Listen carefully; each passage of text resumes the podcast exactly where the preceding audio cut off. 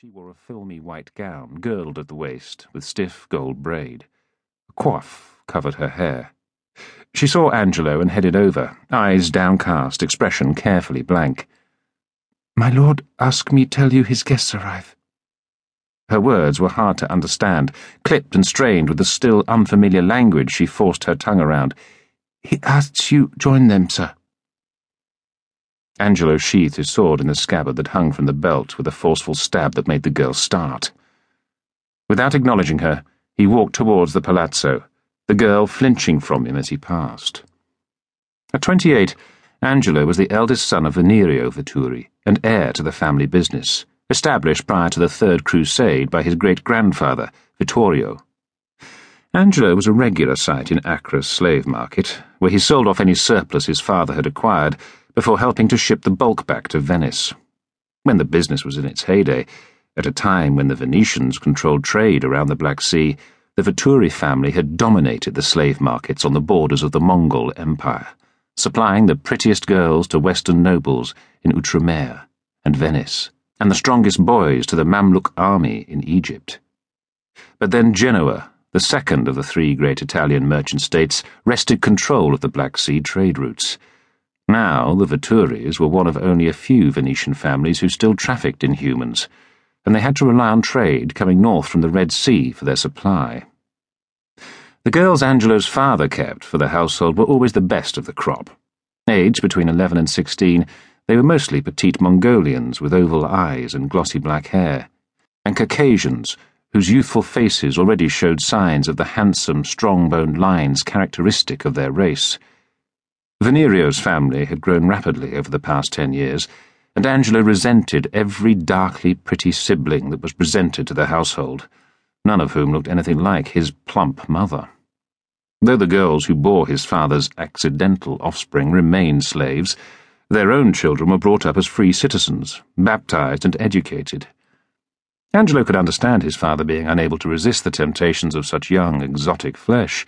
He himself had sampled it and found it pleasing but he couldn't comprehend how Venerio could raise the products of these low women in the same way he did his own. Things, Angelo had long ago decided, would change when he ran the business. If, that was, he still had a business to inherit. The way the last year had gone, it was looking increasingly uncertain. But he refused to consider that possibility fully. And if all went according to plan today, he wouldn't have to. Angelo walked down a wide passage decorated with blue and white mosaics.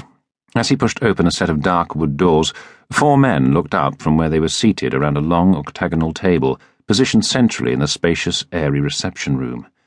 Angelo regarded the men as he approached the table. There was the armourer, Renaud de Tours, a balding man of middle years, who had clad King Louis IX and his elite French knights during both of the sovereign's ill-fated crusades. Beside Renaud, hands clasped tightly on the table, was Michael Pisani, a dark, slender Pisan, specializing in the exportation of Damascene swords, some of the strongest blades in the known world, who also supplied nobles of the West for war.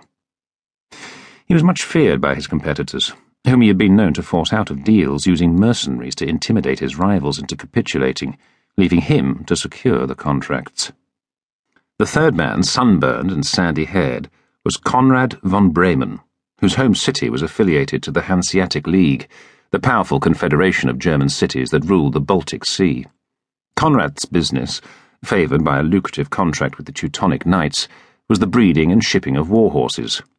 The German's flat blue eyes and lazy smile concealed a potentially more sinister nature, for it was rumoured he had ordered the murders of two of his own brothers to seize control of the family business although this was perhaps malicious gossip, put about by his competitors to discredit him.